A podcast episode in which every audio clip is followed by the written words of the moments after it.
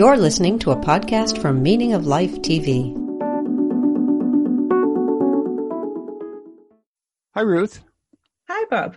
How are you? Good, yeah, as good as you can be in the middle of a pandemic. That will end civilization as we know it. Exactly, yeah. Apart from that. Yeah. Well, you know, that's the pandemic has some connection to what we're going to talk about. We didn't plan it this way. Let me introduce us and explain. I'm Robert Wright. This is The Wright Show, available in both streaming video and via audio podcast. You are Ruth Whippman, author of the book America the Anxious, How Our Pursuit of Happiness is Creating a Nation of Nervous Wrecks. And, you know, being in the middle of a pandemic is relevant both to anxiety and happiness.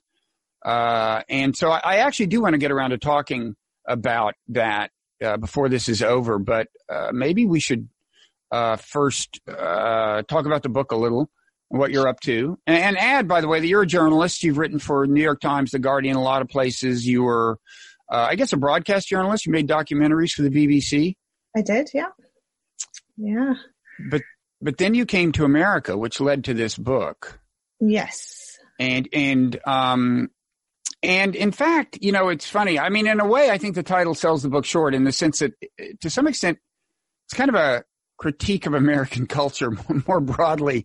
But it certainly is a critique of the whole kind of self-help business and self-improvement obsession that you find to be more pronounced in America than in Britain. Yes. But why don't you start by telling us why you came to America and what some of your first impressions of America were? Because I gather the book kind of starts with you having culture shock in a sense. Yeah. So we moved to America. It's just a little over 8 years ago now. And we came here for my husband's work. I didn't know a single soul. And we had a one-year-old baby. And we were we live in Berkeley, California, which is kind of, you know, in some ways a quite unrepresentative place in America, but in other ways I think it just is definitely right. But I think in other ways it's a kind of heightened examples of some trends that you see kind of across the board. So you kind of, it's like a bit of a hothouse for certain things that that you can experience more broadly. And yeah, when we first moved here, I experienced really quite extreme culture shock. I mean, I expected the two places to be broadly similar, but and one of the things that really kind of stood out for me was just this kind of national obsession with the idea of happiness, you know, with finding happiness. And it would just come up in conversation all over the place. You know, I'd be having a very, very casual, low key bit of small talk with somebody in the grocery store or in the park, you know, with my son or whatever. And they would start kind of almost evangelizing about the different ways and different paths that they were finding towards happiness or contentment or well-being. And people saw this as this really, really intense personal journey. And, you know, in the UK, I think there just isn't that much of an emphasis on that kind of self-development in a way. And I think it is just something that's very, very deep in the American psyche. Yeah, I guess so. Do you have a theory as to whether it's been that way, like, forever? Or, because I was your book made me reflect on this question. I do. I mean, I think forever. I mean, nothing's forever, but I mean, I think it's very much in the founding principles of this country, isn't it? Mm. I mean, you know, the pursuit of happiness, it's right there in the very founding documents of the nation. And I think no other nation, as far as I know, has had that in such an explicit way in its kind of legal, ethical, cultural framework as America has. So I think, you know, and I think people do here see it as their right to kind of go and actively go looking for a happy life. And I think that has a lot of huge advantages. And I think it also comes with a lot of stress. But it certainly, I don't think it used to be as self-conscious as it is. It's hard to say because I have my own form of culture shock. I mean, I was kind of, my parents were from West Texas farm families. And honestly, I felt the sense of affinity with your description of the British attitude. Right. You know, it's like in West Tech, and as I recall, you would say, "How are you doing?" to somebody, and they'd say, "Oh, getting by." You know, and it's like on a good day. And then I came to the East Coast for college and realized that you're supposed to always say you're doing well, even if you're not.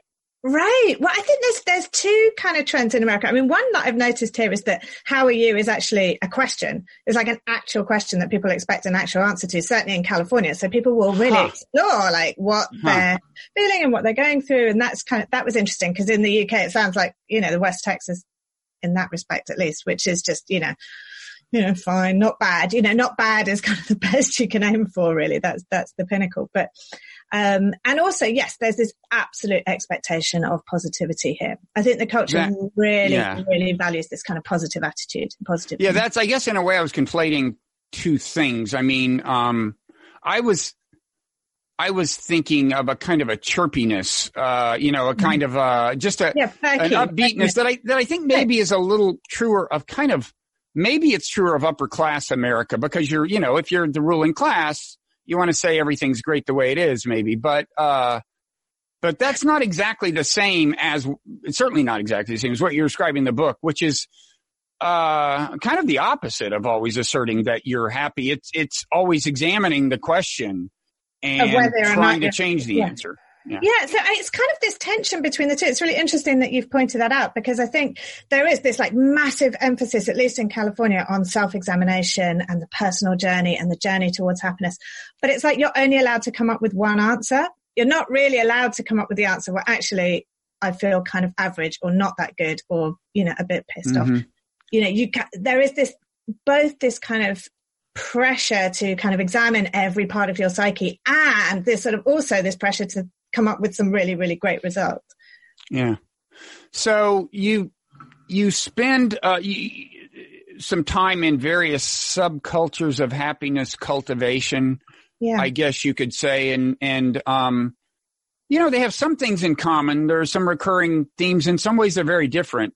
Right. Why don't we go in the start, at least in the order you take them in the book. Early on, you talk about kind of Buddhism meditation. And I should profess, I wrote a whole book. I'm kind of an advocate of mindfulness meditation, although I have reservations about certain manifestations of it. But I'm not an unbiased...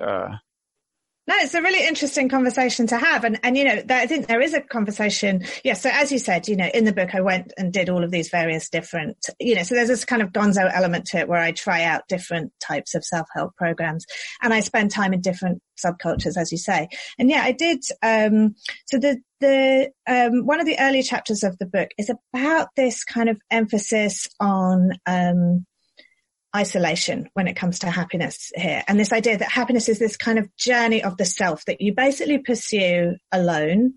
And there's a lot of data to support it that Americans really have quite a different attitude towards happiness when it comes to community versus the individual. And so the idea is that it's this kind of personal journey that you kind of look deep inside yourself. And I think this kind of push towards Eastern spirituality, Eastern traditions, has kind of been rolled into this American self-help machine, if that makes sense. So I think a lot of the mindfulness that you see, say, in Silicon Valley or in California is maybe not quite what you would see, in, Buddhist cultures as such. No. Well, in a number of senses, I mean, first of all, most lay people in Asia, most Buddhist lay people don't meditate. There are some parts of Asia where that happens more than others, but by and large, they don't. The emphasis on meditation is way, just statistically disproportionate in America. I mean, the other thing I'd say is there's a difference between Silicon Valley mindfulness culture, which, as you know, because you went to the Wisdom 2.0 thing there, has become very interwoven. And we'll get to this whole question of like the interweaving of the quest for happiness with your vocation and the way some companies want to like emphasize that and so on. But on the East Coast, sorry, go ahead. No, I was just going to, to emphasize what you said, it's this idea of productivity and that happiness and enlightenment is somehow tied up in your performance at work. Right. And on the East Coast, see, mindfulness meditation, it's like, it's funny how Buddhism came to America. Zen came to the West Coast earliest, probably, in the 20th century. Then mindfulness kind of came to the East Coast. And Tibetan kind of came to Colorado. But anyway, where I've done my retreats is at one of the really, kind of the first big beachhead one of the first big beachheads at the Insight Meditation Society.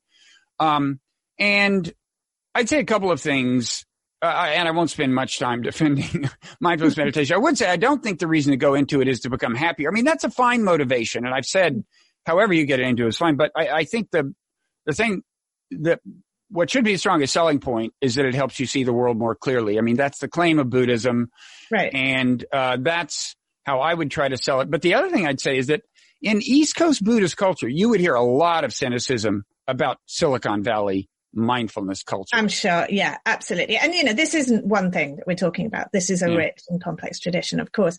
But I think that the way in which mindfulness, you know, became this huge buzzword and really did get kind of rolled into this self-help mindset, I think was quite telling. And it took on this very American flavor and this very like heavy productivity flavor that if you can just think the right thoughts and think in the right way, then, you know, you can either be happier or more productive or ideally both, you know. And I think that was the way that a lot of it was sold. And you dabbled a little in it. How did that go? What was the context? And so, well, I went to I tried out various types of mindfulness meditation, actually, and mindfulness techniques. And I also, I think I wrote about in the book, I went to a Buddhist a temple here and took some meditation classes. And I've got to say, it didn't really speak to me. I didn't respond well to it. And I know that a lot of people do, and a lot of people find it extremely helpful for various reasons. And I got to say, I didn't respond to it either as a kind of effective way of controlling my anxiety or my mind or my thoughts, you know, which I think is how a lot of people see it. And also philosophically, I didn't really respond to it that well either. That makes sense. I'll give you my final sermon on mindfulness, which I give to everybody is I personally would, I never responded to it either in those kinds of contexts. I had to do a 1-week retreat, totally silent retreat, before I saw it as anything other really than a waste of time. And even after 2 solid days of meditating, I still was hating it. So I'm a hard case. Yeah. I'm a hard case. You may be a hard case. There are people who take to it right away, and God bless them. But what is it about the philosophy you didn't cotton to? I think a couple of things. I mean, I think one of the problems, and this isn't necessarily about mindfulness itself, but I think it's just about the way that it's sold and practiced in certain ways in America at the moment, is, you know, this emphasis on isolation and silence, you know, that you're sitting, everybody's having their own private internal experience. Whereas I think in years gone by, spirituality was very much a communal thing. And I think one of the main messages of my book, America the Anxious, is that all of the data, I mean, there's such strong research to support this, that the single most important thing you can do for your well-being, both your physical and mental well-being, is to have strong community. And so I think this very heavy emphasis on this kind of personal, isolated journey where you're, you know, essentially going it alone, even if you are in a room with other people, you're doing it very privately and silently, or on your kind of app on your cell phone or whatever. I think that runs counter to a lot of what we know about human well-being. Mm-hmm. So that was one part of it. And then philosophically, I think this is something that I've seen you write about a lot, and I've really thought about it in detail, but it's about the role of stories in our minds. And what, you know, you've talked a lot about, you know, that we have a lot of stories which are kind of false or illusory, that we tell ourselves, you know, and the ways in which we explain the world, which don't really exist, you know, they're kind of an illusion. And that this is getting in the way of our well-being and our mental health.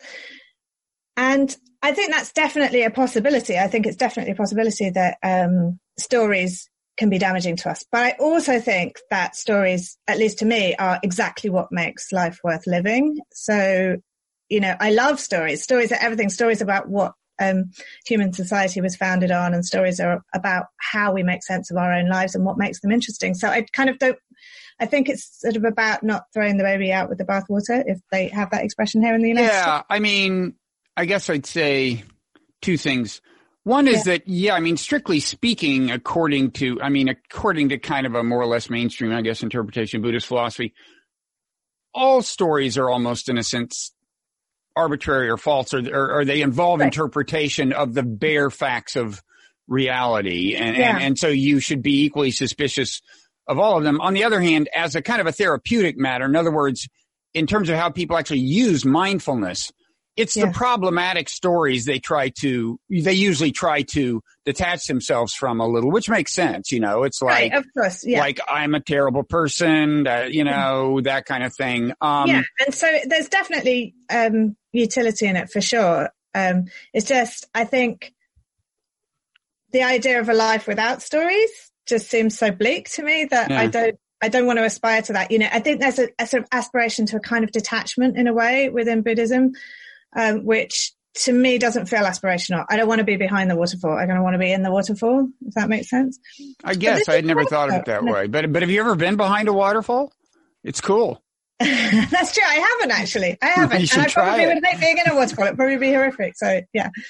I take your point, and it's true that, I mean, if you talk about actually trying to approach true enlightenment in the idealized sense of you know, bliss, utter clarity, and a certain kind of detachment or non-attachment, that would involve letting go of all stories and as a practical matter, you don't have to worry about that because you're not going to get there unless you're like an extremely unusual person. But it's a point well taken. And of course, one criticism or one question raised about that is, does that lead to nihilism? You don't care about anything. And there's all that. Right. As a practical matter, it's not that big a deal. So you didn't get – sorry, go ahead.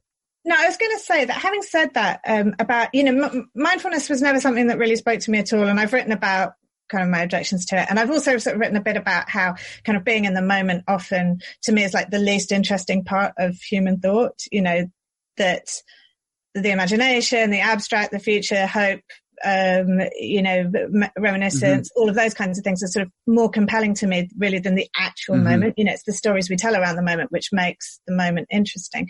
So I've sort of written about that in the past. But having said that, and I don't know if you want to go there yet, but, you know, in this particular moment of like mass high anxiety in the middle of a pandemic, I have found mindfulness and being in the moment to be a useful technique. And I've talked about that in therapy a bit as well. So, you know, I don't want to write it off altogether. In what way why do you elaborate on that in this context of the pandemic? Of the pandemic, yeah. So, so I've been doing some teletherapy, for anxiety since this. Well, I was seeing a therapist before in real life, but I've been doing it over the video conferencing since the pandemic.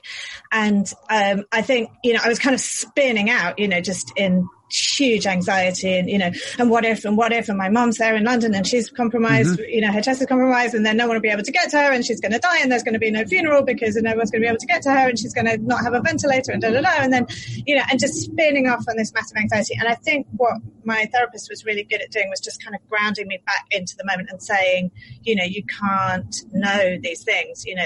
Sorry, there's a plane flying overhead. I don't know if this is going to ruin it. It's not a problem. You can't hear it. Okay. I think I'll just start that again. But what my therapist has been saying, which has been really helpful, is just kind of bringing me back to the present moment and just saying, you know, this is all you can be in now. This is all you can know. And is your therapist in the cognitive behavioral therapy tradition? He's not, but I think he maybe draws on some of those things. And I have actually done cognitive behavioral therapy in the past, and I have found it quite useful. Because that has a certain amount in common with mindfulness. I mean, as you're suggesting now, because that is before we get back to the pandemic, my final sales pitch is like being in the moment. I mean, I'm basically by disposition completely with you on all of this. I'm not like the kind of person to be defending meditation or Buddhism, but the thing about being on a retreat is it did give me for the first time the feeling of like, total immersion in the moment and my immediate surroundings. And it was, you know, kind of a deep kind of aesthetic experience and appreciation of it all, you know, borderline blissful. And I was just totally devoid of anxiety and worry and felt that I actually had a more objective view of a lot of things. And it's, those are the kind of moments that hook you. But again, I had done what you've done and, you know, gone to sessions, even day long things and so on. And it's not an easy place for me to get to. I always kind of wonder how long to keep going, because I remember I had this friend once who said that he hated the movie Blade Runner the first 6 times he saw it, and then on the 7th time he really loved it. I was like, who's going to watch a movie 7 times that they don't like? So, I do agree that so many people have seemed to get so much from it that maybe it is something that I should give more of a go-to. Yeah, but I wouldn't say do what you've been doing 6 times. I'd say either go to a week-long retreat or give up. But anyway, so on the pandemic, it's I was thinking about this, that like what is the mindful view of the pandemic? And in a way, it's just kind of an objective view. I mean, it's just very easy to lose perspective. It's an odd thing, because in objective terms, it's not highly threatening to that many of us. It kind of is to me, given my age and where I am physically. It's like not nothing. I'm pretty close to New York. I'm a slightly elevated risk demographic, but the thing is, I don't have very much objective reason to worry about my daughters, even though they're in New York, just because the numbers on how likely, right, yeah, and so on. And it's a strange. I mean, when you examine your actual worries, do you find that they have no objective basis or just little objective basis? I mean, presumably you're if you have older relatives, are they exposed or? Well, my mom is in London, and she has a history of lung problems and pneumonia. So I think that worry is a genuine worry. And so, I mean, I spend, on a personal level, I spend very, I can really veer wildly between this like paralyzing anxiety. I read some article in the New York Times. They seem to have a lot of them at the moment, which are all, terrible stories of young people, having terrible experiences with this. And so I'll read one of those and it'll kind of knock me out for a few hours. And then I'll kind of step back and get a bit of perspective. But I think there's sort of a difference between personal anxiety when you're locked up in your basement on your own, self-isolating, that is not really effective and it's not really doing anything, and a kind of public health anxiety, which I think is justified. Mm-hmm. Mm-hmm. To make sure that you do the right things to flatten the curve. Well, concern for humankind is certainly in order here. Right, absolutely. I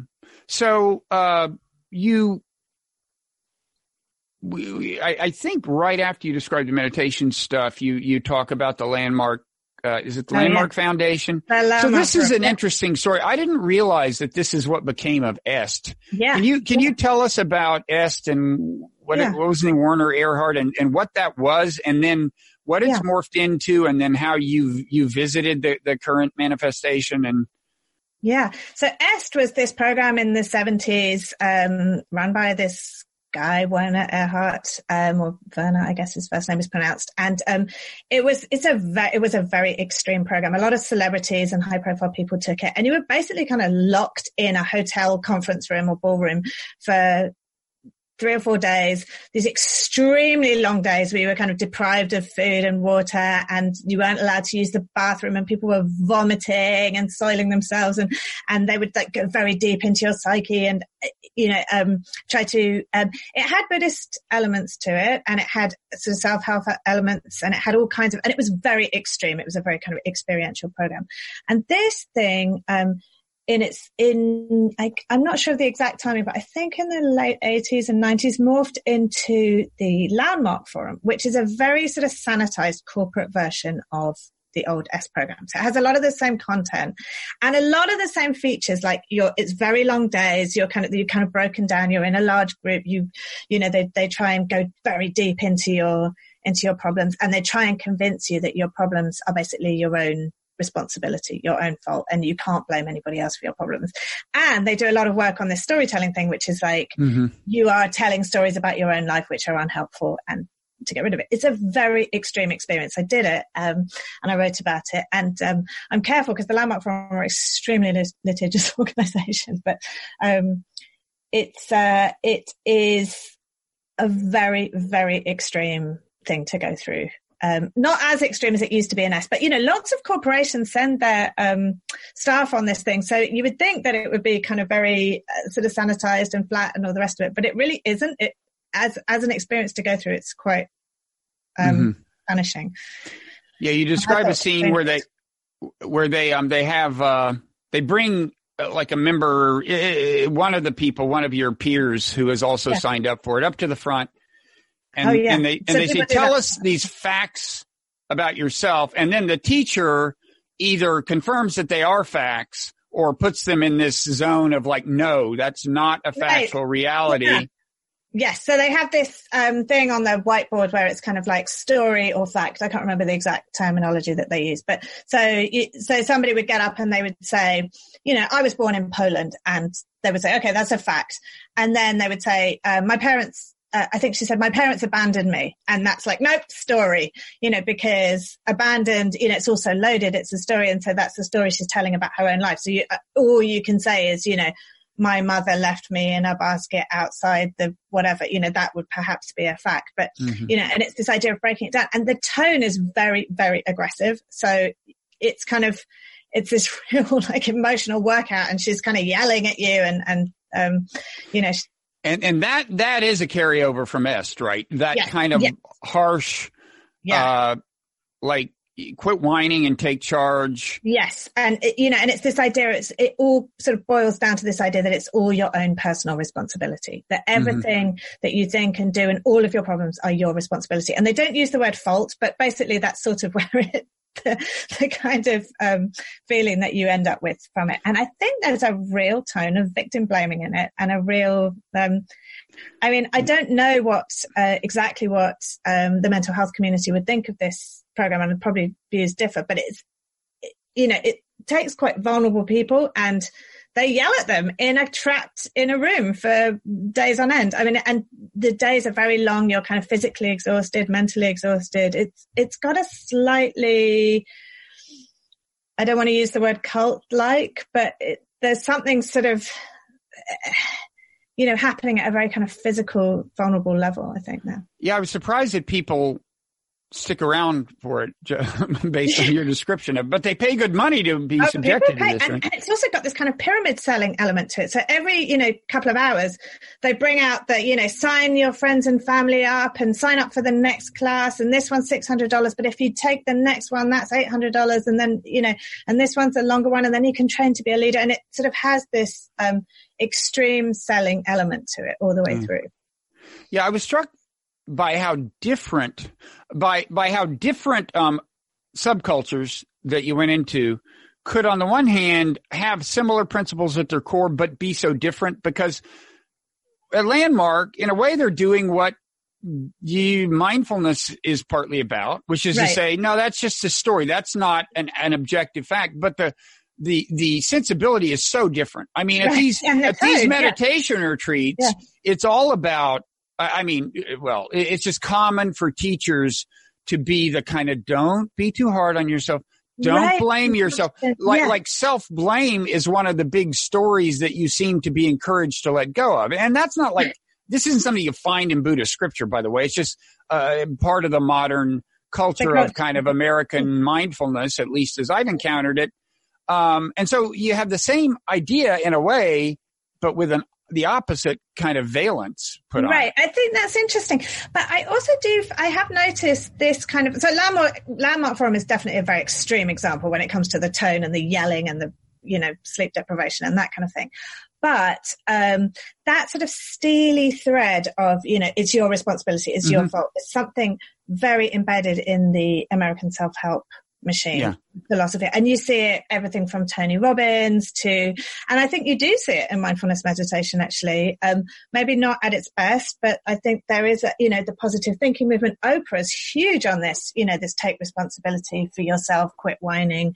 I think, yeah, no, there's a kind of austerity to serious meditation for sure. It's like, you know, you're supposed to learn how to endure and have equanimity in any circumstances. That's true. It's And I think sometimes that kind of mentality, this very individualistic, you know, it's on you, it's your fault, you're doing it wrong. I think that can be a really problematic message. And this is one of the conclusions I came to in the book, in America the Anxious, that I think partly it emphasizes this idea of individualism in happiness, which runs counter to the research about community and social connectedness and interconnectedness. And I think it also really it's this kind of neoliberalism of the emotions, if that makes sense. It's this very individualistic tone, and it kind of really lets systems and social justice and those kinds of ideas off the hook a bit.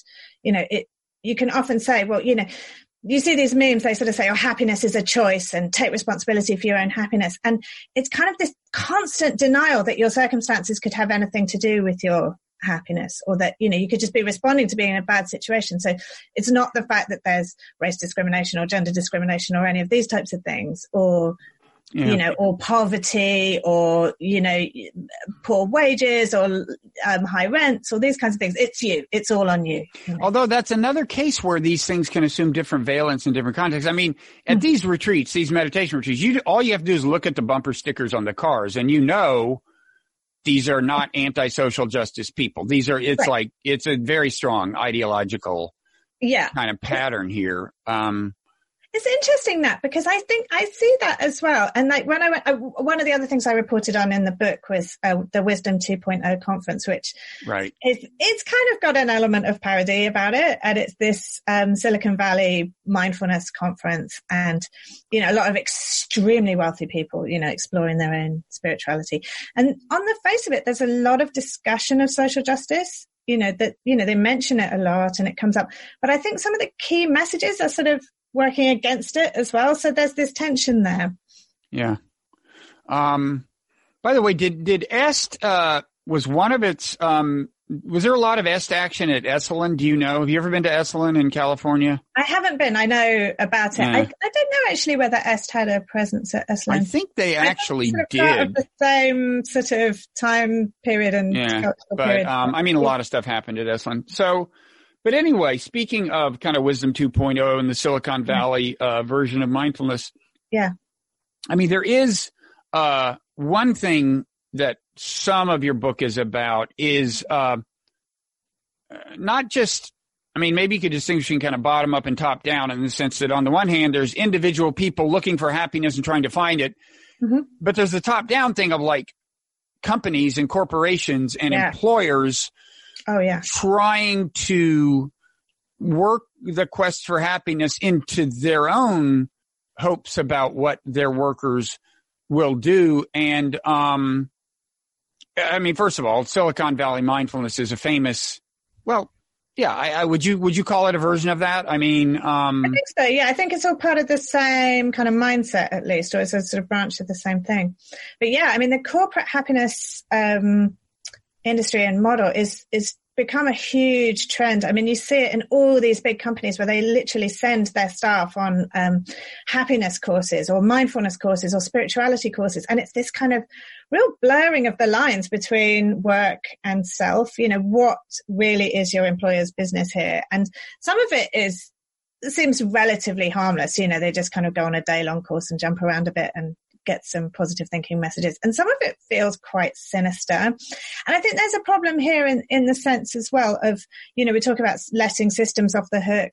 I think a lot you see in corporate America, this idea that, you know, your employer is giving you mindfulness training instead of healthcare benefits or instead of vacation or instead of, you know, so it's not like, you know, and there's sort of a correlation, which I talked about in the book, between the companies that do the most of this kind of happiness stuff and the ones with the worst records when it comes to actually looking after their staff and things like union presence or, you know, good benefits, good vacation policies, that sorts of thing. Mm-hmm. Now, the most, I guess the clearest example of this in your book, I mean, the intersection of kind of corporate interest and the aspiration of self-help is this thing in Las Vegas, which I had no idea.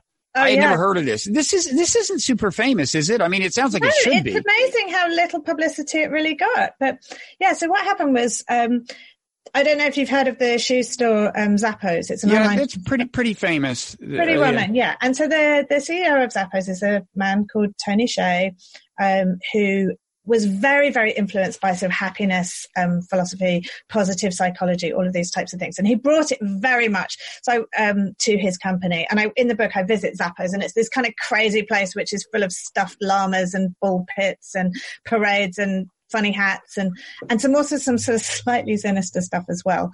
Anyway, so this guy who was hugely influenced by all of this and had done it to great success in his own company, bought up this huge area of downtown. Can I just interrupt? When you say he'd done it with great success, you mean he had convinced his employees that being the best way to be happy was to be good employees, or they were supposed to make the customers happy, or? Well, both actually. I mean, I think it's this idea that your life is totally bound up in your work. So they employ people right from the beginning on this idea of cultural fit.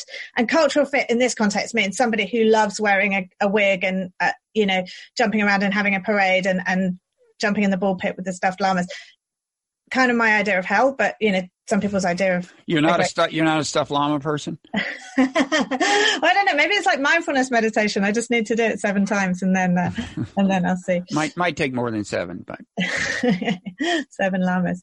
And so this idea that, your work is fun and that it's all bound and you have to socialize with your workmates all the time and, this real culture of extreme positivity in the workplace. And he took these founding principles of positive psychology, of his kind of happiness model. And he worked as a consultant for a while, I think, bringing this to other companies. And then he basically bought up, I can't remember how many acres, but, a fair amount of land in downtown Las Vegas, which was this kind of really deserted, downtrodden area, with this idea of turning it into a happiness community where everything would be integrated. So the big dream was that he bought all the businesses, he bought all the land, he bought all the the housing, all the rest of it. So this is right in actual downtown Las Vegas, because last time I was in Las Vegas, it was clear that the action was moving from the downtown casinos to the Strip, but I gather that by the time he bought it up, downtown had just completely died. It was pretty much derelict. Yeah. So I mean, there were a few really seedy kind of casinos that was still trotting along, but it was this basically very seedy, derelict area that he bought up, and he tried to run as a happiness community. So he tried to bring in entrepreneurs from all over the country to kind of move to this place and live in this kind of semi-communal way, to greater or lesser degrees, but people were living in this kind of communal housing. So did they like an entrepreneur would come with his or her employees? I mean, they would locate the staff there, or what?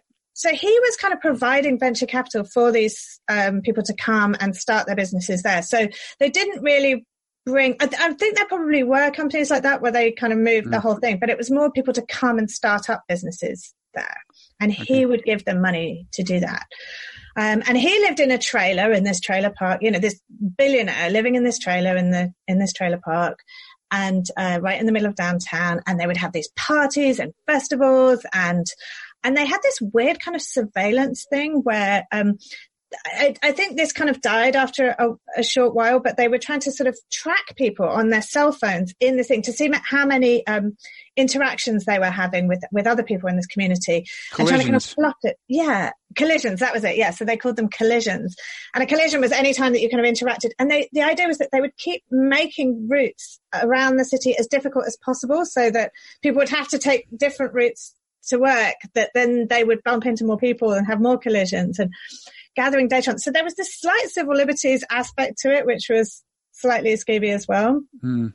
And it was a very, I went there in the book, and it was kind of, it was a very strange place. And also what started to happen was that, and I interviewed a lot of people there, and I talked to a therapist who worked there and, some mental health professionals. And what started to happen was that there was this suicide cluster, that a number of people in this community committed suicide within quite a short space of time. Mm.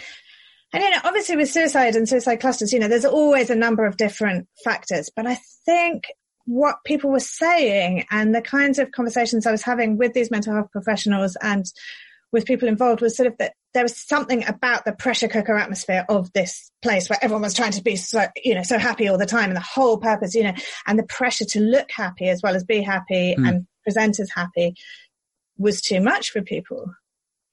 It also seems strange to locate that in a place with so much available vice, you know, it's like, right? I mean, like you can fall down any number of traps in Las Vegas if you're not careful. Right. That's so true. Yeah. And so it can all go horribly wrong very quickly. So is that still running? Is it still a going thing? And would he still say it's working or what? Do you know what? It's interesting because when I visited there, I guess it was 2015, and I haven't updated it since. It'd be interesting to know. I think it's still going nominally. I don't think it ever took off in the way that he wanted. I think they got a huge amount of bad press from the suicide thing. Obviously, that's not great publicity for your happiness community if everyone starts killing themselves. But I don't know what the current status is.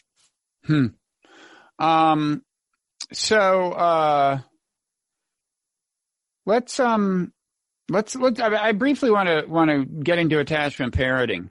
You've actually unknowingly you've stumbled onto another hobby horse of mine in criticizing attachment parenting. I actually didn't realize I was doing it, but it is what we did in retrospect. There wasn't a name for it, but I wrote one of my proudest moments in journalism. I wrote perhaps the classic defense of sleeping with your kids. You know, you're having your baby sleep in your bed. Mm-hmm. It's called Go Ahead, Sleep With Your Kids or something like that. It was in Slate. It was reprinted in Time. It even got denounced by that guy Ferber. Do you know the Dr. Ferber? Yeah. Of Ferberizing fame. Yeah. Who was an advocate of separating he said separating your baby from you and disciplining them like enduring their crying until they just quit crying and they'll learn to shut the hell up. Out, like 10 minutes here, 10 minutes, 10 minutes, 10 minutes. Yeah. So anyway, so I should own up to that bias. But tell us your and then I later learned that attachment parenting was this term for that kind of thing. And also just, I guess, mothers spending a lot of time with kids and I don't know what all it entails, but anyway, you get into this. Tell us about the. Right. So I have, three children and, it's interesting. So there's a lot to say on this. So, in the book I noticed that when we moved here, you know, I had a 1-year-old at that time. And in the UK at that time, the kind of prevailing parenting kind of culture was very much about schedules and routines and do this at this time. And there was this book that everybody bought, which was just absolutely crazy. It was like living in North Korea or something. You know, you were only allowed. What was the book? Do you remember? It was called The Contented Little Baby Book by Gina Ford. And it's so rigid. I mean, you read this thing and it's like, I remember being pregnant and reading this thing and thinking, oh my God, my life is over. I mean, it was like 7:01, eat a banana, 7:02, you know, feed your baby a small, whatever, and apply cream to your baby at 7:10.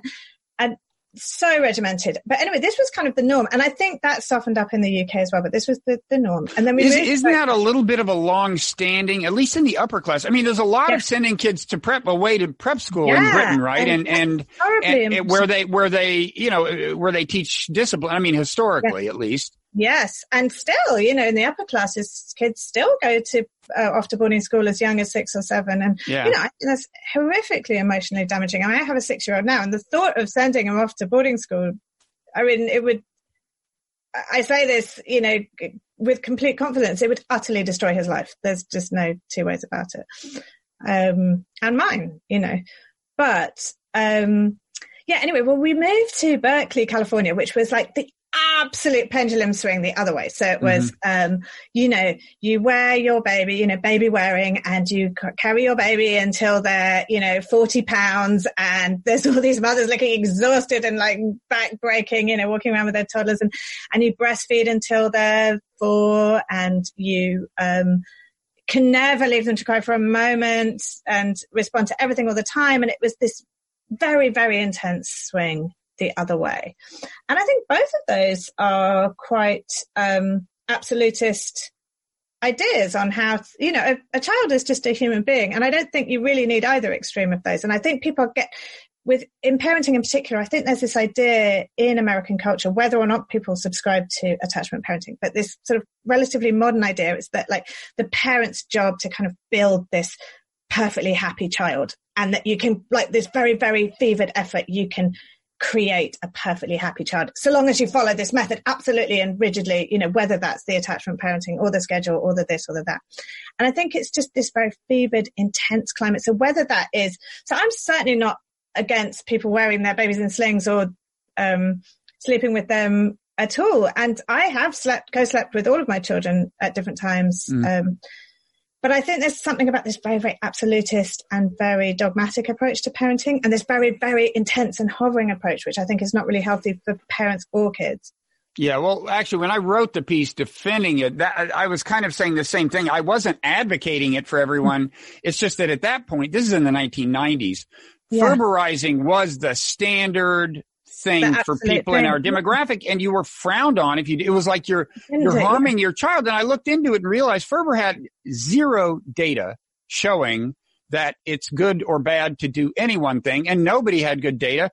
And all I knew for sure was that until very recently in human history, people had always slept with their kids. And I just wondered how bad could it be. So I was just, it was just a plea for tolerance, really. I think that we're saying the exact same thing, because I think then the pendulum swung so much the other way that it was like, if you left your kid to cry for 5 seconds while you went to the bathroom, then your kid would be damaged irrevocably for life. And so I think, you know, it's just about injecting a little bit of common sense. And, you know, funnily enough, I have 3 children, all boys, and my first 2, I parented them in completely different ways, because my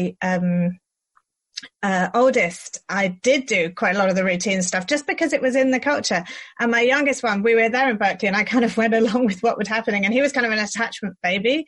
And so, you know, he slept with us and I breastfed him much longer and all the rest of it. And I mean, they're different people. Who knows? It's a study of 2, so I don't know what the outcome is. But, you know, I've kind of tried both. But I think they can both become quite guilt-mongering and difficult.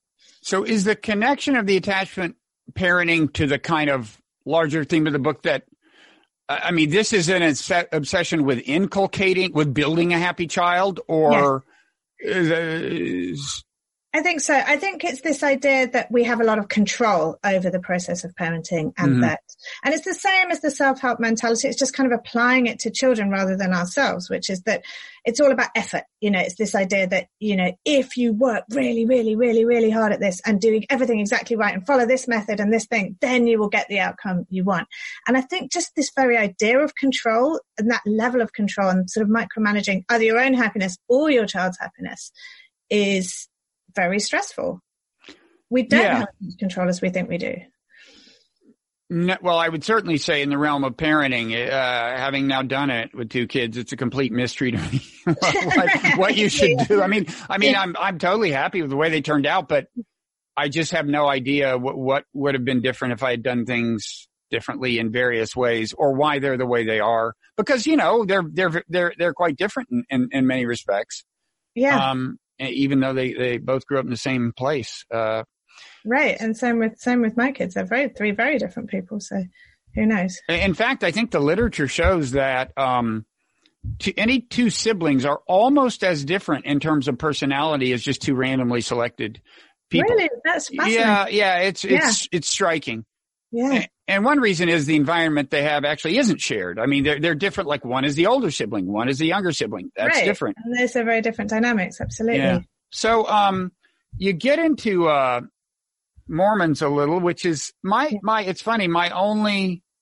I've had 2 kinds of contact with Mormons. One is them knocking on the door in this very neighborhood, and me feeling just real compassion for these young, earnest guys who thought, they had a prayer of converting anyone in this neighborhood to Mormonism. I just wanted to explain to them what zip code they were in. But anyway, I didn't do that. But the other thing is, in the Salt Lake City airport, just like changing planes, you run into a lot of happy people, happy seeming people. And I, I was wondering, is it like they're just acting happy? So I'll say, why are you so happy? And they'll say, funny you should ask. It is, yeah.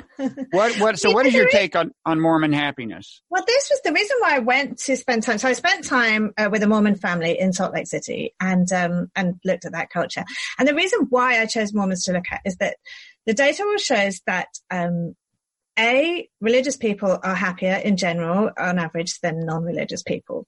And then when it comes to religious people, Mormons are the happiest of all the religions. So I kind of wanted to know why. And so I went to spend time there. And I think one piece of it, and I think for sure one very strong piece of why Mormons report as happier is because there is a pressure on them to be happy, and that's part of the religious culture and doctrine. So I think if a pollster calls from, Gallup or whatever and says, how happy are you? They're probably more likely to say that they're happy. Mm-hmm. So I think that is one piece of it. But I think there is also a genuine thing that Mormons have a very, very strong sense of community and helping each other out. And it's at a very informal level and at a very formal level. So the church has its own kind of, very complex and detailed kind of welfare state that exists, so that if you lose your job or whatever, the church will provide for you. They'll give you clothes, they'll give you a job, they'll give you food. So you feel very protected. And there's also this kind of informal network where everybody's always, or certainly when I was there, knocking on each other's doors and bringing cookies and hanging out and doing church. And, which is what we were talking about before when we talked about, the whole sort of isolation thing of meditation and that tradition, but this is very much a community-based tradition. Mm-hmm. So I think that has a big piece of it. But then there's also data to show that people in Mormon communities also have the highest rate of antidepressant use in the United States. So maybe that's why they're so happy. Maybe it's a tribute to the power of antidepressants. Right. It is, I gather, people, I think, isn't the finding that people in religious communities are happier than average, but that seems to be not because of the religious belief per se, but rather the communal part of the living? Yes. So when they control for that in studies, it's definitely found that it's the social support rather than the spiritual belief that's the key factor there. Mm-hmm. Okay. So, and this is, as you suggested, this is one of the big, it's one of the big take homes of the happiness research. And also, in your view, one of the reasons we shouldn't make this more complicated than it is, which is that the social dimension of your life is a very important determinant of happiness, right? Yes, absolutely. And of physical health as well. I was surprised that low social connection has a risk of death, similar to the risk of smoking. People who are lonely, and it's about twice as dangerous to your health to be lonely as it is to be obese.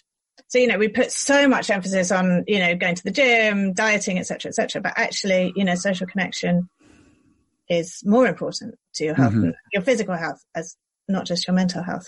Yeah. So, happiness research is weird. And, I read a lot of studies, there's been 64,000 studies published into, human happiness and what makes people happy, and they're all incredibly inconsistent. So you can find a study saying that pretty much anything is the key to happiness, and also so is the exact opposite of that thing. So that there's a lot of inconsistency in the data, but the one thing that is pretty much 100% consistent across the board is that the most important factor in our happiness is our social connections.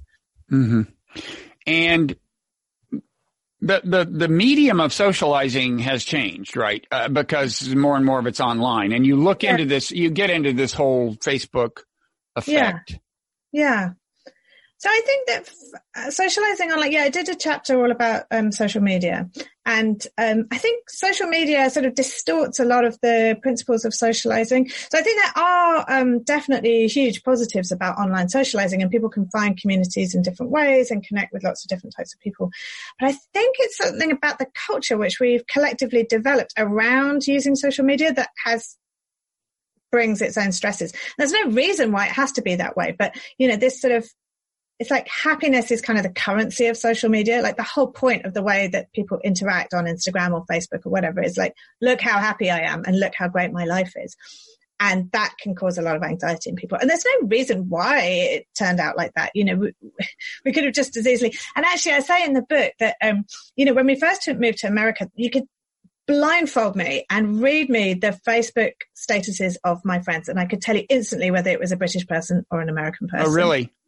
Because the American ones, you know, were all, oh, feeling blessed, snuggled up with the cutest guy ever on the sofa, having the best day. My kids are amazing. My life, you know, it was all like, it sort of had the tone of the Oscars, you know, this kind of Oscars acceptance speech kind of thing. And the British ones were all like, I'm waiting for a bus in the rain and it's rubbish. And I, you know, that kind of thing. Like, well, this part, really... part of that is just that it's always raining in Britain, or at least it's always grey, right? That is true. It's not a fair comparison, but it's definitely something about the tone that was different. And, but that's changed. It's almost like the kind of happiness, that kind of global tone of social media has spread to the UK. So now you just can't tell who's who at all. Yeah. The, so are you finding – there was a piece in the New York Times by, I think, Kevin Roos, technology writer, saying one silver lining of the pandemic is that people are starting to use online technology in the way we had hoped for actual genuine connection. That's really interesting. Yeah. Have you found that? I mean, how much self-isolating are you? Like, you're in Berkeley, so yeah, you're basically staying in your house except for like taking walks and things? Yes. So we're allowed to take walks, and you're allowed to go to the grocery store and the pharmacy, and that's it. So absolutely, technology has been a huge part of that. And, you know, and I think it's changed the kind of mechanisms by which we interact, and people, you know, I'm having like Skype dates with friends, you know, our drinks with friends after other kids are in bed, and, you know, those kinds of things. So it's that sort of thing, which I never would have. You actually have, did you say you have drinks? Like, you're both drinking? Yeah, so we'll have like, you know, we'll all have a glass of wine in our own homes, but over FaceTime or Skype or whatever. Mm-hmm. And the kids are doing online classes, and, you know, so there's definitely all of that. And I think also people are being the phenomenon that I just talked about, where we talked about the kind of tone of social media, which is like, look how great my life is. I mean, it's kind of hard to maintain that in the middle of a pandemic, you know. So I think people are being a little more honest, you know, sort of, like, no one's life is great right now, is it? Yeah. So, and if you do put on Facebook or on Instagram that your life is so perfect in the middle of this pandemic, you look like a bit of a jerk. So it's kind of, I think that is changing. And I think we'll see, you know, the longer this goes on, I think we'll see much more changes. Yeah. So I guess final question is, I think you just alluded to this just a couple of minutes ago, but how different is Britain from America these days? I mean, I noticed the British title of the book is The Pursuit of Happiness, or the title of the British edition, The Pursuit of Happiness. Why are we driving ourselves crazy, and how can we stop? So presumably you think there are some British people who, or at least your publisher thinks there are some British people who have some of the American disease. I mean, is it becoming more of like a global Western thing? Without a doubt. I think the differences were much more stark. When we first arrived here, I think there was a very strong cultural difference between the UK was when? What year? 2011. Wow. So, and I think it was really, you know, from the tone, from the, like, you know, I literally never heard the word mindfulness before we moved here. And then suddenly it's, you know, mindful childbirth and mindful butchering and mindful. Well, you moved to one of the epicenters of mindfulness, as it happens. I mean, in 2011, the craze hadn't really swept America fully, but Berkeley, it was not hard to find it in Berkeley. It was there. That's true. And I think, and that same with self-help, I think there's this like very natural skepticism in the British psyche, you know, in the British culture. You know, it's this idea people don't want to be too credulous. It's like, just, we've got a natural cynicism, I think, about anybody trying to sell us something or anything, you know, and also this very kind of real, you know, deep realism, you know, it's just like, oh, you know, it's fine, you know, it's okay, not bad. You know, that's the kind of general aspirational tone. So, but in terms of self-help culture, yes, I think that the British are really embracing self-help culture in a way that they just didn't, you know, 5 years ago even. Well, my condolences to your nation. Thank you. Well, thanks for taking the time. Now, is there anything else you want to say about the book aside from buy it? No, buy it. Thank you. Are you on Twitter? Is there a place online people should go to find you? my website is Ruth Whippman with 2Ps.com, and I'm on Twitter at Ruth Whippman, same on Instagram. Okay. And I'm Robert Writer, WRIGHTER on Twitter. And the name of the book is America the Anxious, How Our Pursuit of Happiness is Creating a Nation of Nervous Wrecks. Thank you for taking the time. Thank you. It was great to talk to you. Good luck weathering things in Berkeley. You too.